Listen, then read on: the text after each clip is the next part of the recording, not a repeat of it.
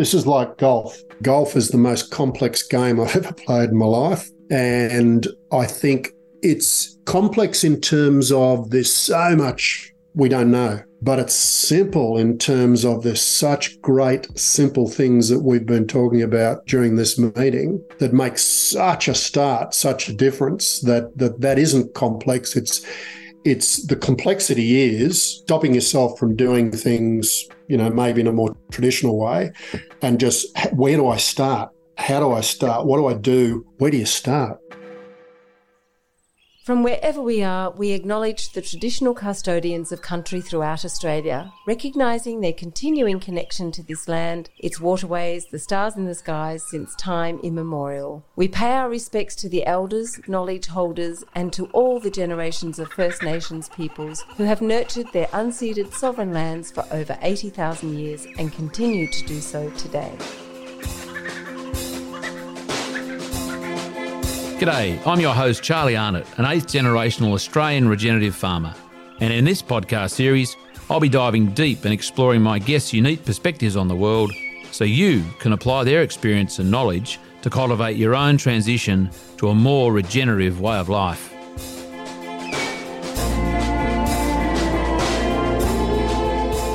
Welcome to the Regenerative Journey with your host, Charlie Arnott.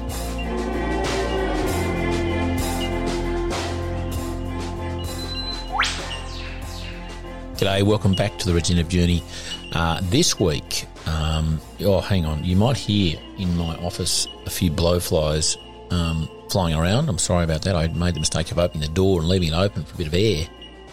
And of course, with the lights on, they're in, uh, even though it is about nine o'clock in the morning, nine thirty. Um, anyway, stupid shit. I have so so for those who don't know to get rid of blowflies, just turn the lights out, make it darker where you are than somewhere else, and they'll they'll go. This week, Peter Challendar, who's a, uh, a new um, farmer, member of the Highland Beef uh, team. Peter uh, is a lovely bloke. Um, we'll get to him in a minute.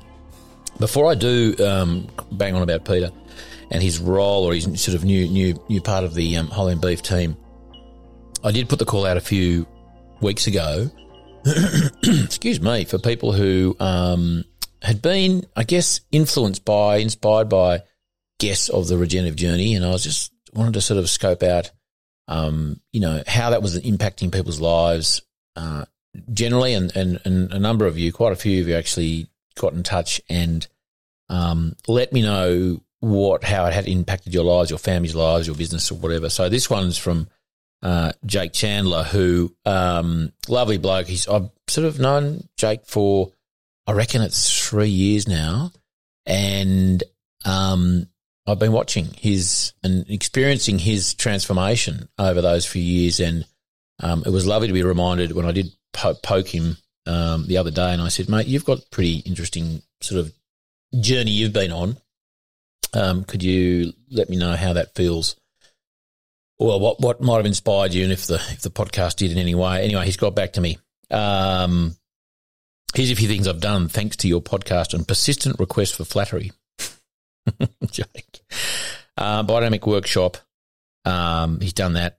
Uh, no doubt listen to Hamish Mackay's interview back in season two, I think it was. Natural Sequence Farming. He's been here for one of our courses with um, with Peter and, and uh, Stuart Andrews. Um, so he's done that. Uh, got Tommy Herschel to Young. I was at that a few months ago. It was fantastic, and there at the the Young Yabbies Rugby Union Club. Um, and um, great chat with Tommy. Tommy was, I think, in season two or three. Tommy Herschel um, drank the best gin ever made by Rose Kentish. okay, Rose was probably season five, I think it was. It was down there in South Australia last year. Um, started seeing a naturopath, Stacey Curcio, um, who's who is um, uh, Terry McCosker's daughter, um, and um, that may have been partly inspired by by Terry's interview or just general bang on about RCS. Uh, now do regular blood tests, uh, making thoughtful decisions as a consumer, uh, and giving a fuck about where my food comes from. Most importantly, has continuously encouraged me to slow down and be conscious of my own life. Case in point, melanoma diagnosis March 2023. Um, I chose no chemical treatment for stage 3B cancer post surgical removal and have clear PET scans so far. That's awesome. However, I did change everything else about my life, including diet, sobriety, counselling, and sought alternative advice.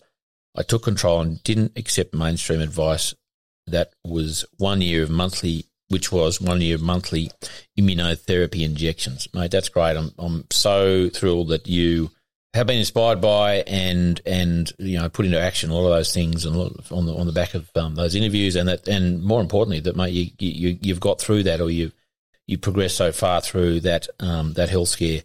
Uh, can't wait for the Hanamino tour. Um, and he's also added there.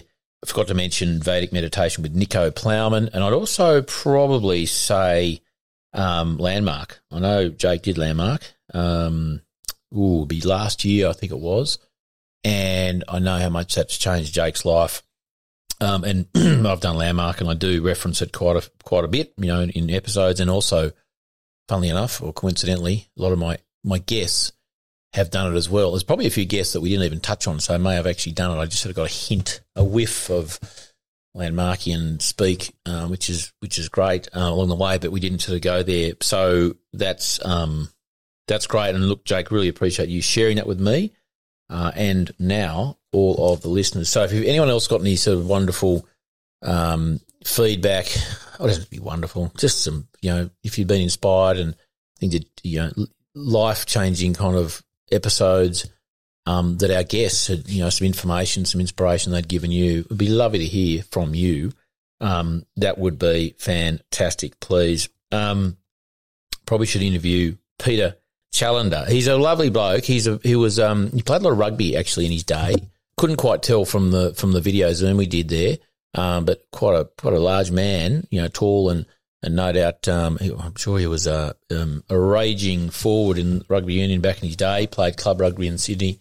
Um, he also was um, international business exploits and adventures uh, along the way before he settled back to Wagga, which is sort of essentially where he grew up in that area, back to his community, his people, um, bought a farm and has been on his own regenerative journey over the last few years, implementing quite a few different um, uh, practices, natural sequence farming, rotational grazing, his fencing and putting water in and all sorts of things. So um, really, yeah, it's just another example of, I guess, the application of principles. Um, he's west of Wagga.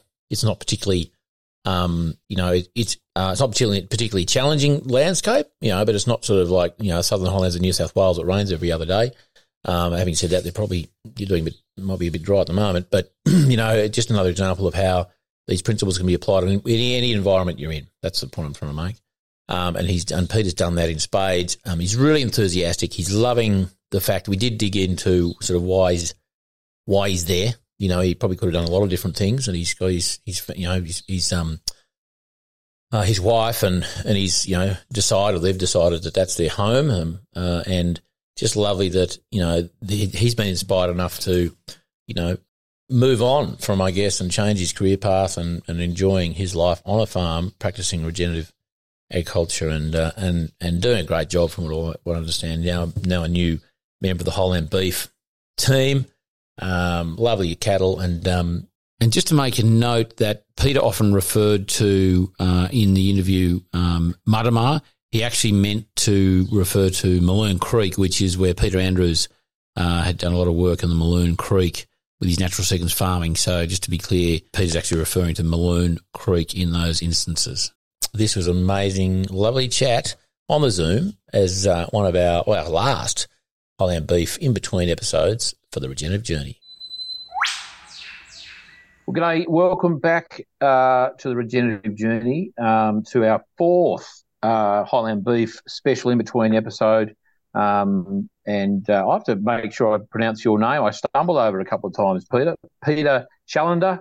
Um, it's not Chandler. It's yeah, that's it. So, um, welcome to uh, this special episode. Uh, welcome back to Murray Richardson. Um, Thanks, Charlie. Who, uh, uh, we've we've done three, and this is our fourth. Um, had a lot of fun too. I we were Murray and I were just chatting offline there, Peter, um, reflecting on a couple of the things that have come up in previous ones, um, uh, little topics of you know this and that, and um, I've been really enjoying these very sort of frank and open conversations with um, some of the farmers, some of the people involved with Highland Beef. so, Peter, welcome. Thank you. Um, Peter, you're well, pretty new. You're as fresh as can be to the program, from what I understand. Do you want to just let us know before we d- dig into that? You just want to um, give us a bit of a, a, brief background on you know where who you are and and why you're um, you know how you got to sort of be um, I guess involved with Highland Beef um, to this point. Sure. So uh, uh I had a, a corporate background. I've known Murray for for many years. In fact, I don't want to add it up. Um, that'll age us too much. But um, uh, did did the corporate, including you know domestic and overseas, and um, uh, at a point in time got way too cranky to be able to keep doing that. So finally went back to my first love, which was always um, farming. I didn't grow up um, on the land. Um, uh, my uh, my mum was from off the land out of Bogan Gate, and um, as a toddler and all the way through my teens, I used to go out there and look after that farm and um, uh, give my uncles and grandfather a break. And from there, I guess my love grew, and my father uh, was extremely interested in the land as well, but didn't grow up on it. Um, they bought a property at Grenfell uh, we bought our first property, my wife and I, at Wirrinya, which is at that time was population 11, sort of in a uh, triangle between uh, Grenfell, um, uh, uh, Forbes, and West Wyalong, uh, wheat belt. did traditional farming at that stage, but I was still doing the the corporate thing anyway. Uh, had other properties, had property in uh, Yass, um, uh, predominantly sheep, a little bit of beef, again, doing things fairly traditionally. Uh, and then finally, we bought out here uh, in Oura near Wagga. Um, and this is where we've set up and and uh, are doing our um, our regenerative work, I guess. Um, the interest came because um, we're never going to have a, a, particularly large plot of land. We've we've got about 900 acres here.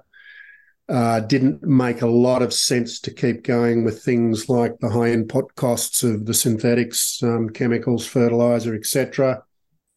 Started to sort of look around, do a lot more reading. Um, got on to uh, Gabe Brown's uh, books, Dirt to Soil, read that cover to cover, absolutely loved it. It all just made sense. Um, uh, also read Peter Andrews' um, uh, book, then subsequently did Peter Andrews' course, um, pre- predominantly because I was very interested in the hydrology side of it, I guess, uh, as much as anything. Um, and uh, sort of the combination of those things and a chat with my wife. The opportunity came up to buy this property we're on now four years ago. Um, uh, we we we did that, but we did that at the time where um, uh, we bought it at the at the end of the last drought, um, and we needed basically to persuade each other that that this is what we wanted to do and we could do it, and how were we going to protect um, ourselves to some degree against those vagaries of uh, you know nature and climate change. So, uh, really, uh, through the start of that journey, and and principally uh, um, Gabe and Peter and and their teachings, and then you know many many more people. Um, uh, in our research, we said no, we, we will do it because we think we can do it in a regenerative way and um, uh, have a model that is sustainable despite all those challenges. That's fantastic. So you um, you rattled off some you know some names there that are pretty embedded in the you know the the, the beginnings of regenerative agriculture as it currently is in Australia and overseas. Gabe Brown, um, Peter Andrews. Um, have you tried some uh, pasture cropping? Have you have you done a bit of or multi-species, yes, yeah. Gabe Brown yeah. style?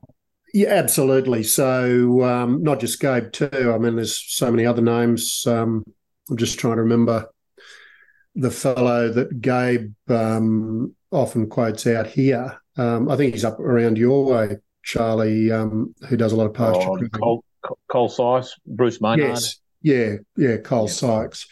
Um, anyway, yeah, no, we do. We uh, we do um, uh, pasture cropping. Uh, we do cover cropping. Um, we, uh, you know, we've been trying. We, this this block we've got here uh, has a um, uh, about half of it, if you like, is an old floodplain. Um, it's traditionally grown, you know, a monoculture lucerne um, of one variety or of another over the last probably 30, 40 years. Um, out of that, uh, when, when, we got it, you know, very old stand, probably, you know, lucerne cover would be likely to be 20 to 30%, but still sort of treated in that way. So in summer, it's basically lucerne, a bit of whatever else can hang on there with it, and a very hard pan. Um, so uh, we we've been doing some um, basically some pasture cropping and cover cropping work, but predominantly with well a whole heap of um, uh, mixtures that we got from uh, through Vic No-Till and um, and Sims Grant. Grant Sims and his wife. Uh, some great gear, but um, uh, you know, trying to overcome what we were seeing, which was was not just the pan, but you know, pretty unproductive, you know, barley grasses and and um, uh, those sort of things that that would fall away and then prove a problem come summer. Um, when we started our journey, we were making some mistakes. We put in those multi-species mixes, and then I thought, no, look, what I need is something like a taproot which is going to break up that ground. And so, um, you know, I'd put in mixes that had um, turnip and radish. Um, you'd get all excited when you saw them grow. Um, then you'd have a lovely big fat tuber showing itself on top of the soil. You'd you'd go to dig that out, and it'd be about uh, two inches long, and this stubby little um, root system trying to do uh, something else, and I uh, thought, well, look, I'm not not getting there with that. You know, tried forage canola, a few other things, and then I sent a, an email to Gabe, um, who responded that he retired and he doesn't really sort of do that thing anymore. But um, how about we have a phone chat? Well, Zoom. Uh, couldn't believe it. Got him on board, and then he said, "Well, look, what you need to do is to run with more grasses."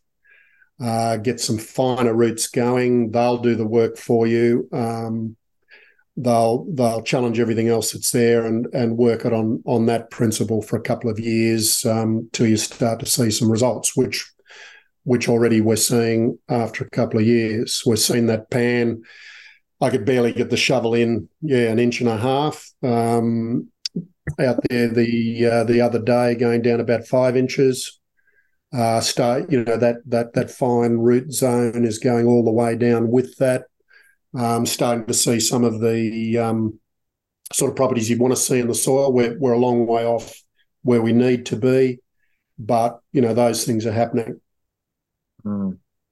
Um, that's fantastic, and you're that that's what what do you what do you got on there? You've got cattle, and we'll we'll get to sort of the Highland beef involvement there in a, in a minute. Have you mm. got sheep as well? Or are you just keeping it simple with the ones? Yeah, we, have we've, we've got um, principally we've had uh, sheep and cattle. Charlie, uh, the sheep, um, fortunately for me, pre this latest sort of price drop, everything's in a bit of free fall. But uh, we actually got rid of pretty well all of our sheep um, uh, because I couldn't look after them whilst I was building uh, the homestead where we're building out here at the moment. So cattle were a much easier proposition, and I wanted to start to get into high impact grazing. Um, so we're we're pretty well just the cattle at the moment, uh, but we want to we want to uh, have that diversity of, of, of animals as much as we want in plants in due mm. course. But that's the reason why we're principally cattle at the moment. Mm. Murray, jump in there if you've got a question uh, no, no, I'm, um, I, am enjoying. I'm enjoying the journey. Um, Pete, one of the one of the things you talked to me about was and, and I suppose you've just started to sort of touch on it, is trying to get, you know, you, you obviously you've had a a number of years that you're really starting to get a footing and you're wanting to move towards a real diversity of income streams is one of the things we talked about. Mm. Um, and obviously, you know, different animal species will give you that to some degree. Um, where, where else are you planning to go, or have you got other thoughts on that? I mean, you're in a in a in a Bute area down there. There's plenty of people about. Yeah, it's it's um, well, we want to um, we want to centre the majority of those efforts on the farm. Uh-huh. So, um, with my newfound handiness post corporate, right. as in I can build things now, um, we're looking at um, uh, you know the potential, albeit we're, we're late to the party, but the potential of um, farm stays on the property to provide a cash flow, which takes some of the pressure off other areas of what we're trying to do in terms of the farm improvement. Um, uh, so we'll be looking to to do that. You know, we're sort of in design phase. Um, Andy uh, has picked out, you know, several sites that will work well for us. We deliberately bought this property with those sort of things in mind. In actual fact, properties we've had before, such as at Yass, we tend to, where we can, we're lucky enough to to have bought only sort of 15 minutes out of town. Um, so, in part, if you like, it's part of a, a property play mm. um, uh, to give to give that that diversity and that opportunity for for that cash flow. Um, and then from the back of that, really, all sorts of things could could you know potentially take off. We said to the kids, look. Um, they're in the process of looking at uh, what they're doing, getting into their first homes, um, uh, trying to sort of get that nest egg going. Uh, we've said to them, with the concept of a trust, um, that they're more than welcome to do things here on the farm, um, including potentially uh, coming to some of those ventures with us. The mm. land is free. Um, if that's something that uh, you know that appeals to them, and then on the uh, on the farming side, well, you know, I'd, I, again, I'd like to uh, think that we can continue to try and um, diversify, you know, income uh, from that side of it, whether it's um, beef, sheep, um, uh, goats, um, you know, miniature cattle.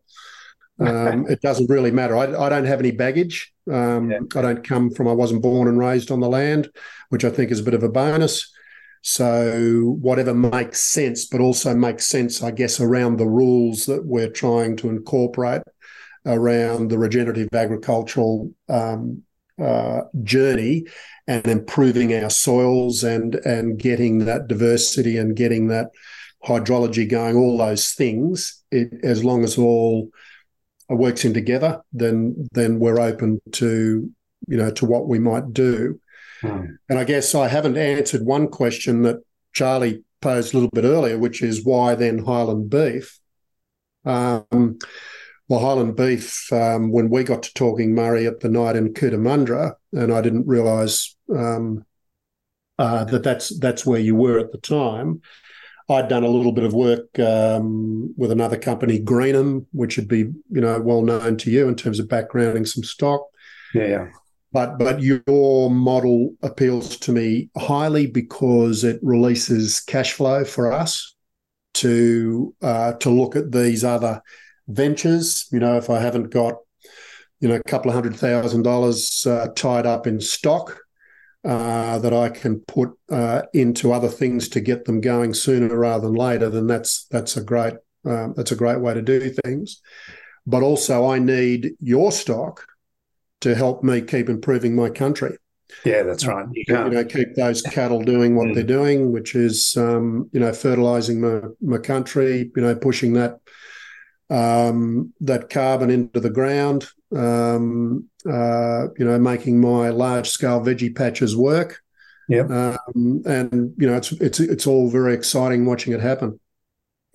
Um, Peter, you uh, one of the things that you know when we first started chatting and once we sort of caught up again, it sort of indicated that you were really surprised how quickly things changed or responded on the property mm. when you got going. And it just it's sort of interesting in that. I mean, Charlie interviewed one of our farms a couple of weeks ago for the uh, for the podcast series, and um, he's been consistently one of our better sort of providers of cattle. This fellow, he's out at Upper Horton, and he's always just described himself to me as a natural farmer, and we have terrific conversations about what he's doing, and and he's just got this terrific way of relating to what's in front of him. Well, I think he has anyway. That's that's the way I sort of see what he says to me, and um, I, was really taken by the fact that you you could see things changing, and it was it seemed to me faster than you anticipated. Is that is that sort of right? And and what do you think's what's been the main driver of it? Is it the hydrology? Is it the thing? You know, because you've you've talked a fair bit about that to me, which is, and I've never I've never really picked up on the hydrology side of things, always sort of focused on the mm. pasture side, but you do need them both. You do need them both, yeah. And that's that's something I guess when you uh, when you start to go along with this, Joe, uh, the you need everything. Yeah, just everything, but in in harmony, if you like, with with nature. You know, it's a pretty simple simple, simple formula. Mm. You know, would nature would nature do that? No, okay, well, I won't do that. Um, yeah. But the hydrology piece, what it's done for us, so we've got the floodplain sort of country, which is probably about, and slopes, gentle slopes, be about half of the block.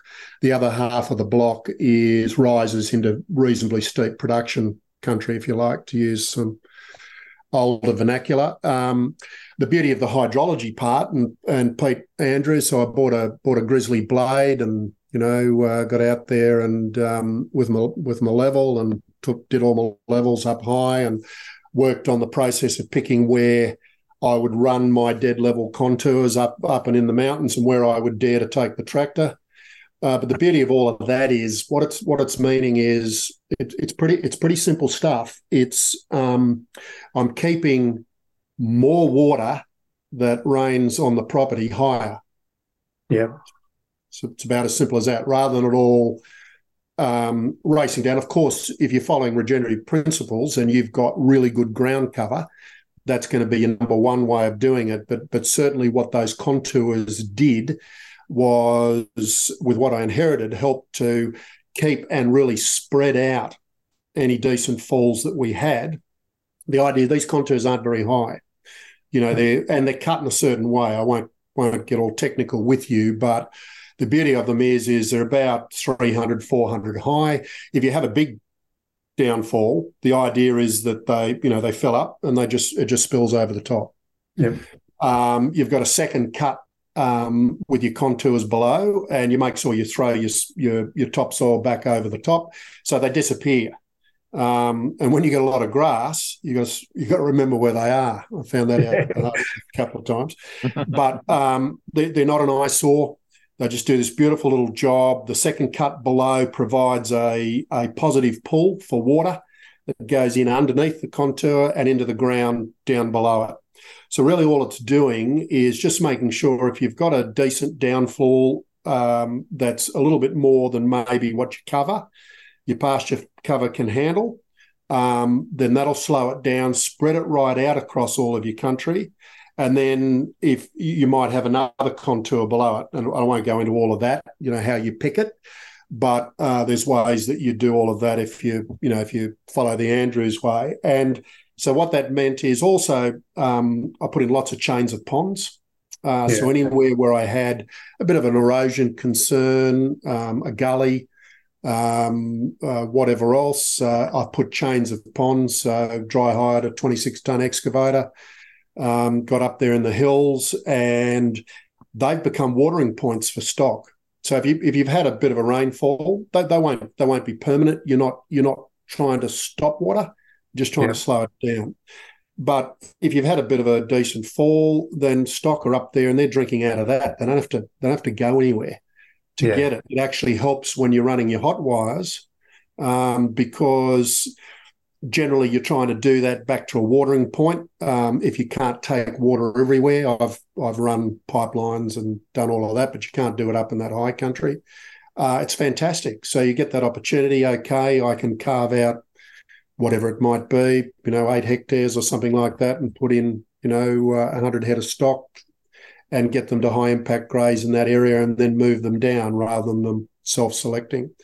So that that piece has been fantastic, and then the the grazing piece has been fantastic too. And back to your to your question about well, what was I starting to see? Well, well, in the space of literally uh, ten months, twelve months, um, I was getting um, uh, better growth rates, better coverage on the country, starting to see species that hadn't been around that farm for, and I'd asked around previous owners.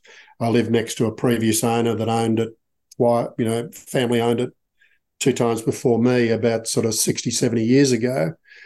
And we've got these little funny looking ancient varieties of Phalaris, you know, with a with a, a really small sort of feathery head, but it is it is Phalaris. Right. Uh, that's popping up out of out of uh, you know out of nowhere. Red grass um, wow. on one particular hill as well. It's it's taken off in a lot of areas, but um, warrego grass. I hadn't seen any of that. Um, all of these grasses that are you know that seed bed is there is just starting to you know starting to pop up and and do their thing. And ultimately, that's where we're we're trying to go um, with a lot of our country is uh, get those perennials that can you know uh, mm. work hard for you in summer. Uh, as well going, and then augment that with some of the cover cropping, and you know where we've got our lower country that can bear a little bit more, um, provide more diversity there. So it's that happened very very quickly, and it was a combination of probably a main combination, I think, of the grazing number one, uh, but also uh, that hydrology work. And of course, um, so four main principles that Peter Andrews talks about, but one of them is, you know, keep your stock out of those areas that they shouldn't be in. Um, mm. We've got a semi-permanent creek. In fact, it was a dry creek when we took over. It's rapidly become semi-permanent. Um, that's happened really quickly. It's fabulous. Um, frogs, birds, all sorts of insects, uh, everything, quail um, coming very quickly. But it was simply that the way the property was laid out, stock would come um, from the high country down through the creek, have to pass through the creek and either water there or to watering points the other side of the creek. And of course, that doesn't work. It was just incising the creek more and more and more. Yeah, yeah. Uh, when storms came from um, uh, up in the higher country, it would race through at a rate of like an alarming rate of knots, and keep you know gouging it out and um, and prove a problem. So we've we've electric fenced that out in the cheapest way we could possible. It's about um, you know, it's not again, it's not a big property. It's about three and a half kilometres. Yeah, okay. both sides. Uh, I decided I couldn't do a permanent fence. I didn't have the dough, so that's like um, uh, star posts at twenty metres. Um, uh, you know, two hot wires, a single earth, and a barb. Yeah, cheap and cheery does the job. Yeah. Uh, now all those creeks, they're they're amazing. We've we've been documenting the photos of of all of this as we've gone, but it's been quick. It's been quick and um, uh, fantastic. We're starting to get ponds uh, in the creek, natural ponds that are that are forming, uh, and you know, and again that um, natural um, natural habitats start to reform again for you know all sorts of animals, and um, and we, we will still will crash graze that um, on occasion, not right into the creek but uh, you know where it makes sense just to knock uh, it over. Yeah. yeah. yeah, yeah, just to knock it over and make sure that it's um, uh, you know gets gets that benefit. But we've got a lot of. Um, uh, I thought, oh well, you know, we have to plant a lot more trees. We had giant red gums just falling over into the creek. You know, their their roots all exposed, and um, just with that little bit of fencing and that that that sort of common sense approach, we've got suckers yeah. all over the place. I don't have to plant anything. They'll just do their own thing. Um, it's fabulous. I'm not worried about it. I'm not letting them go feral everywhere, but um, let nature take its course. Yeah. Peter, was there one like when you? I know you said um, you and Andy sort of had a look at the place and sort of said, you know, are we up for this, or you know, is this what we want to do? But what was the, you know, and obviously you've got a big, you know, you've got to sort of, you've been there for a couple of years now. You've got to actually step out that plan. What was what was that first big aha moment that said, well, we just got to, this is where we want to go, or this is the way we want to do it? Obviously, it's you know, and, and they will continue to have those, I assume, because you've got this ongoing, you know, development of the farm. But mm. and and yeah, no, it's, it's, particularly given where you'd come from, you know. Yeah, yeah, that's right. Um, uh, comfort, mm-hmm. big salary, yeah. Um, you know, all those sort of things, but but not happy. Um, yeah, okay. Uh, so I'm I'm uh, happy as a pig in at the moment. Um, so, well, really, it was we're thinking about well where we might buy, um, and uh, we, have both been very, uh, I guess, concerned about um, uh, climate change and and you know what the volatility of yeah. weather that that brings. Um, uh, and so we were, we, I guess in my head, I was saying, well, look, I could go anywhere. You know, I said, Dan, look, let's be, let's be chickens. Let's find the, you know, the biggest and best rainfall country and wherever that's where we'll go. But that didn't suit us from the viewpoint of family, uh, yeah. our friendship network, and all those sort of things, which which is here around you know Wagga, you know a lot of rugby uh, was played down this way. Back to a conversation Charlie and I were having earlier, and um, you know we had we had a good network here already, and the kids weren't far away. Um, uh, so uh, we found this place, but then we had to say, well, can we? What if it becomes a dust bowl? You know what? Yeah. Uh, uh, you know we're going to have droughts, but are we going to have them more often? Or what if um, that creek looks a little bit of a problem at the moment? What if we get you know four inches overnight and that just you know rips the place Very right good. down the guts? You know mm. that that sort of thing. So, um, so so we're looking at ways to you know that that might mitigate that and might uh, mitigate our concern about uh, the risk potentially yeah. jumping in here and um, and and um, making a you know a, a, lot of mistakes and and um, you know licking our wounds later. And so early on uh, with that reading and and that um, those courses with natural sequence farming, you know, I was fascinated. You know, I went to Mattamar, went over all those properties, looked look at all of that and how it was working, and you just you just have a look. Yeah. Um, you have a look at the country around it um, uh, and the farms around it, and and you know that that that sort of Braidwood, Mattamar, those sort of like reasonably safe historically, but can look pretty bloody rubbish in a hell of a hurry.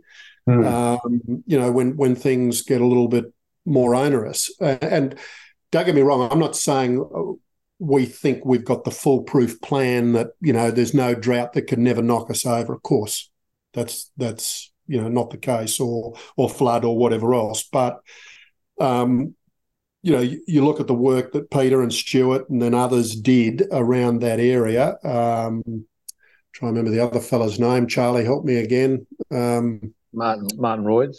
Thank you, Martin. Yeah. Um, and looking at Martin's property and and um, and and the Mattamar Creek aggregation, and you know your eyes don't lie. You know you've got um, uh, you've got a lot of diversity. You've got um, uh, trees that are growing and healthy. You know we we've even found you know with, with our creek going. You know I, I, mentioned some of the grasses, but you know we've got um, rush that's come up out of nowhere in pockets in the creek, helping us to you know filter it and slow it down. And uh, we've got this really high, I call it a water cooch, probably wrong, um, but it's just gone ballistic.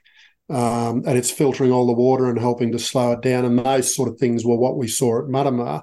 And then they were talking about rain cycles and looking at your own mini cycles and and I thought, oh, really, uh, you know, um, but but I think it's I think it's true. You know, I think um, th- they were saying, I think in their recordings that they've got to the better part of 100 millimeters of additional um, dew yeah. contribution. Precipitation over a period. Yeah. Okay. Yeah. Um, of any sort. And I think I think we're starting to see that here too, because and the reason I say it is not just like every farmer, every farmer I've ever met is a bloody terrible driver. And I thought I was a reasonable driver, and I've become the worst because I'm going along the road. And, geez, look, you know, look at that, look at that, look at that. And and um, you know, you look, you talk to you talk to friends, you talk to other farmers, um, you know, tr- traditional farmers as well and the like. We we don't try and preach you know the way it should be or or what mm. we're doing but if anyone's half interested we're more than happy to tell them. And we're seeing those sort of things where we seem to be getting just that little bit more rain. We seem to be getting that, you know, that that additional condensation. My boots are wetter for longer as I go and move each of those hot wires.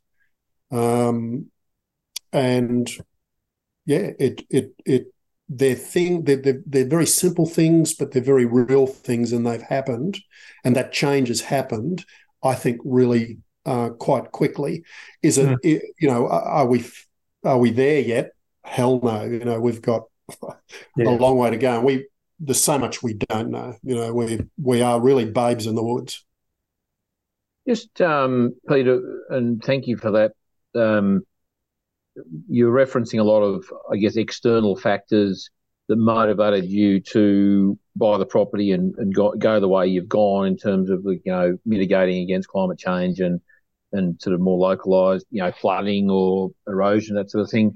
So that what you've done is certainly satisfying those those urges. Were there any sort of internal motivations for doing it? Was it was it to sort of have a healthier way of life? Was it a social, or not so much social, but was it, you know, like a chemical free or or a, or a less chemical kind of environment? Were, were there sort of more internal, personal reasons for wanting to pretty much, you know, heal that environment, the one that you are going to then live in?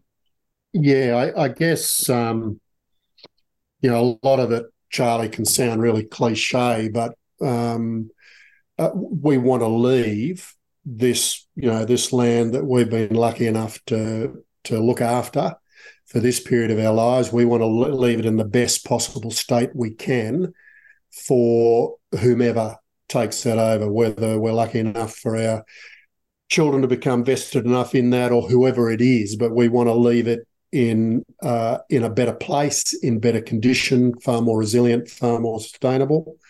Um, that that really matters to us um, uh, the uh, you know the, the soil piece and soil health is fascinating. Uh, you know, the more I chip away there and do my little bit of reading, um, you know, when the top, you know, soil uh, scientists and ecologists say they know less than a percent of what's really going on. I mean, that just blows me away. But how all that works and trying to get that working for us and in our favour is a real uh, personal, you know, motivation. Um, uh, you know, wanting to be successful, Charlie. I mean, successful. We're not doing this um, to not be profitable. You know, we're we're we're doing this um, because I like my creature comforts. You know, I'd like to go to the next Rugby World Cup. Um, and all those and all those good things. And and uh, I firmly believe um, you know, we we did the RCS courses and um, uh, and others, and you do you you you you, you it's not pure productivity; it's profitability. Uh, but I think you can have both. Um, we're a long way from both, but certainly starting more down a, a profitable line um, uh, makes good sense, and that's you know that's certainly a personal motivation as well. Uh, so it's a, yeah, it's a combination of um, all of those things. You mentioned chemicals. My grandfather, who introduced me to farming many years ago, he's um, he's long gone, but um, he had an aversion way back then, and I remember the blues he used to have with my uncles, and um, you know they won they won out the day, and and and I did the same things that they did, but you know I don't like putting on masks and gloves and um, you know trudging that stuff about. Doesn't mean I'll never use a, a, a chemical. No, um, might get shot for that, but if the bride doesn't want um, our five acre plot around the new homestead, um, you know, absolutely infested with, um, uh, you know, cathead and and um, the like, then she wins the day. So, you know, I'll do that to start with, and then, you know, we'll, you know, we'll go. And Gabe, Gabe says the same. He says, "Look, don't don't be an idiot. If you're starting to make this changeover and you're doing it, um, you know, use fertilizer." Um, but you know, bring it down very rapidly to fifty percent, thirty percent, nothing. Um, uh, use chemical if you if you need an intervention. Um, use it, but don't keep using it because you'll have a big problem if you do. Hmm. Very interesting. Yep, that's great. Well, you've got a lot of lot of um, I guess contributing factors that have led you to um, where you are now, and you wasted no time in implementing um, a lot of very, you know, very, I want standards not the right word, I guess, foundational practices to crank up and start healing and, and, you know, ultimately lead you to um, improve productivity and profitability. So that's, you've wasted no time at all. That's, that's fantastic.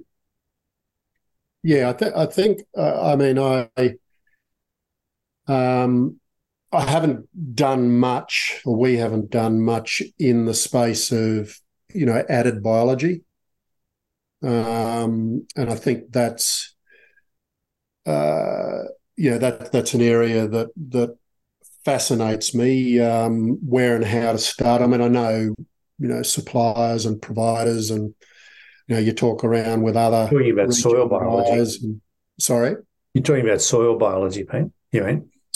Yeah, but but you know, brews, teas, yeah, um, yeah, yep. you know, all that territory because I think that's um, that might help us speed up in some areas. Hmm.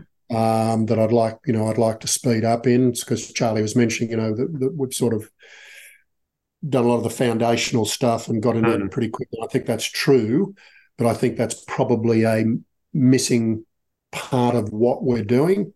Um, and you know, there's a big part of me too. I I'd, love to get a few tanks and an aerator and you know start to muck around to do a bit of that uh, myself um, uh, and and get into that. But yeah, it's it's we've actually, um, all.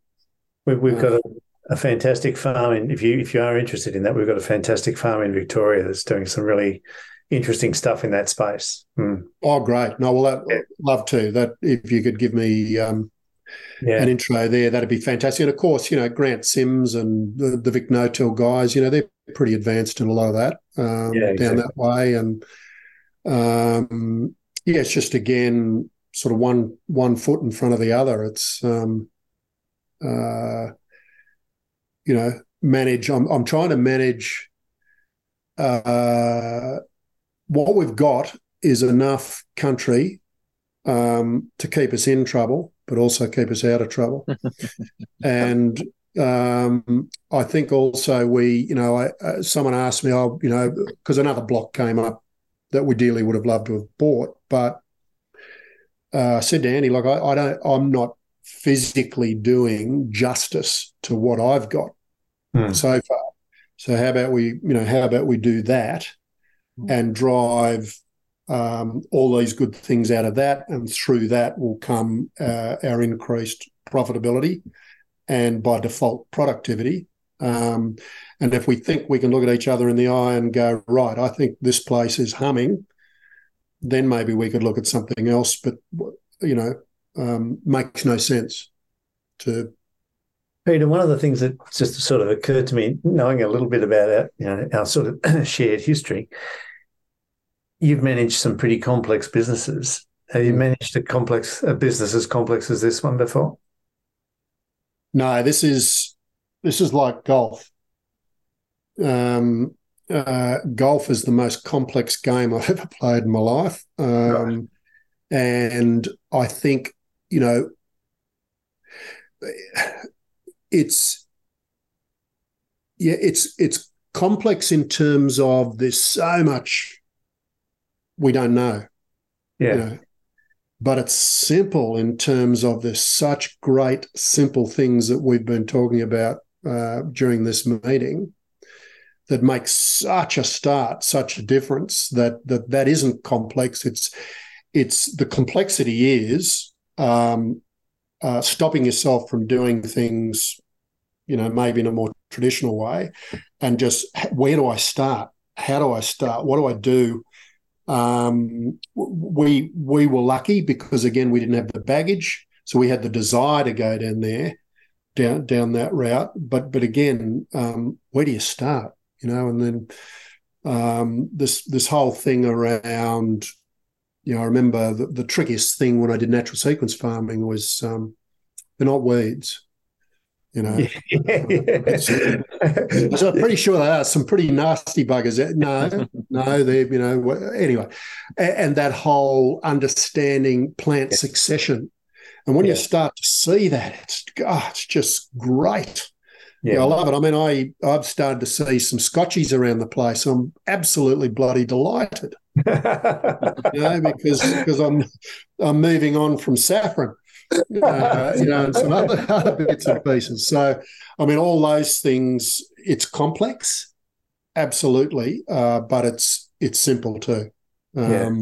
And you just got to let yourself go with the flow and and um, enjoy some wins hmm. enjoy some wins, give yourself a pat on the back and go, well, you know, it wasn't so hard. Um, keep going with it. Um, and again, I'm not I'm not the guy. We live in a particular valley. I remember um, someone saying the other day that you know they're on a main road and you know they've got all sorts of nasties growing away, and you know what do they think of me? I don't worry about any of that. Um, so. I'm lucky. Oh, very good. Yeah, it's the um, a business can be, um, uh, you know, in the style of farming you're doing, Peter, can be um, complex because nature is a is a you know a, a complex thing. It, it, it, wants to move itself to complexity for lots of reasons, resilience, and just being able to handle everything, weather and seasons and human intervention and all sorts of stuff. But it doesn't have to be complicated, and that's that's where the human yeah. humans come in and just like to complicate like, uh, something that just wants to be complex. You know, that's that's our that's our it seems to be our job as humans generally. But if we can break that paradigm and keep it simple, um, that's um, that makes makes a huge difference. I'm just conscious of the time, Murray and Peter. Um, any any other uh, parting questions, um, Murray for, for Peter before we no, uh, let him get back to whatever he was chipping away at before we started? No, look, no. Peter, just thanks for your time. I really appreciate that. I mean, it's um, you know, we we're you know busily building a community along the eastern side of Australia, and um, you know, sharing learning is a is a has proven to be a really great way of introducing people to what we're trying to do. So, no, really appreciate your time and your journey. And uh, um, Tony Spear was down at the property last week, Charlie, and he said it just it's terrific place, looks fantastic. So, yeah, well done. Thank you, guys. And I really appreciate your time as well. Good just, on just on just on that, Murray. Um, before we go, while Peter's on, um, uh, Will um, uh, Will Mewburn we interviewed recently. He um, he mentioned that they had a bit of a, a gathering of of the Highland Beef members mm. up north. That uh, you know it might be time we had one down south, given that there's, there's a, quite a collection. yeah, them, you know, within a couple of hours of each other. Yeah, no, that's a great suggestion, Charlie. In fact, we've we're trying to do more of them, but they uh, they are fantastic days because um, you know it's amazing what comes out of it. Just all these little gems, mm. and um, yeah. and I think you know increasingly, um, you know, where local land services and other groups used to do more and more of that stuff. I mean, as government resources have taken stuff away from those things, you need other reasons to get people together. So yeah, no, we certainly will. That's a great idea yeah, we might um, we might get you to coordinate that some some stage down there. We'll have to see what's in your diary, Charlie.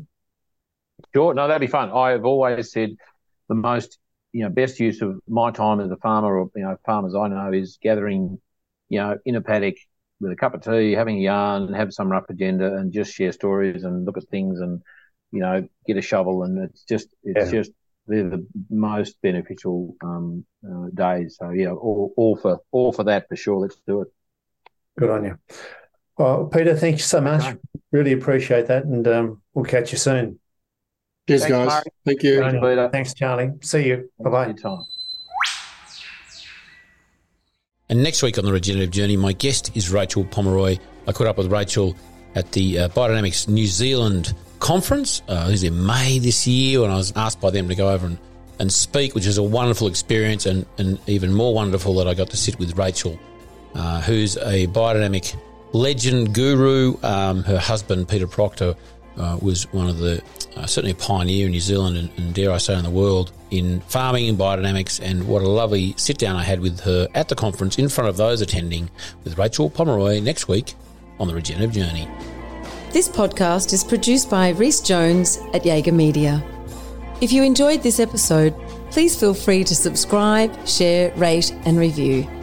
For more episode information, please head over to www.charliearnott.com.au.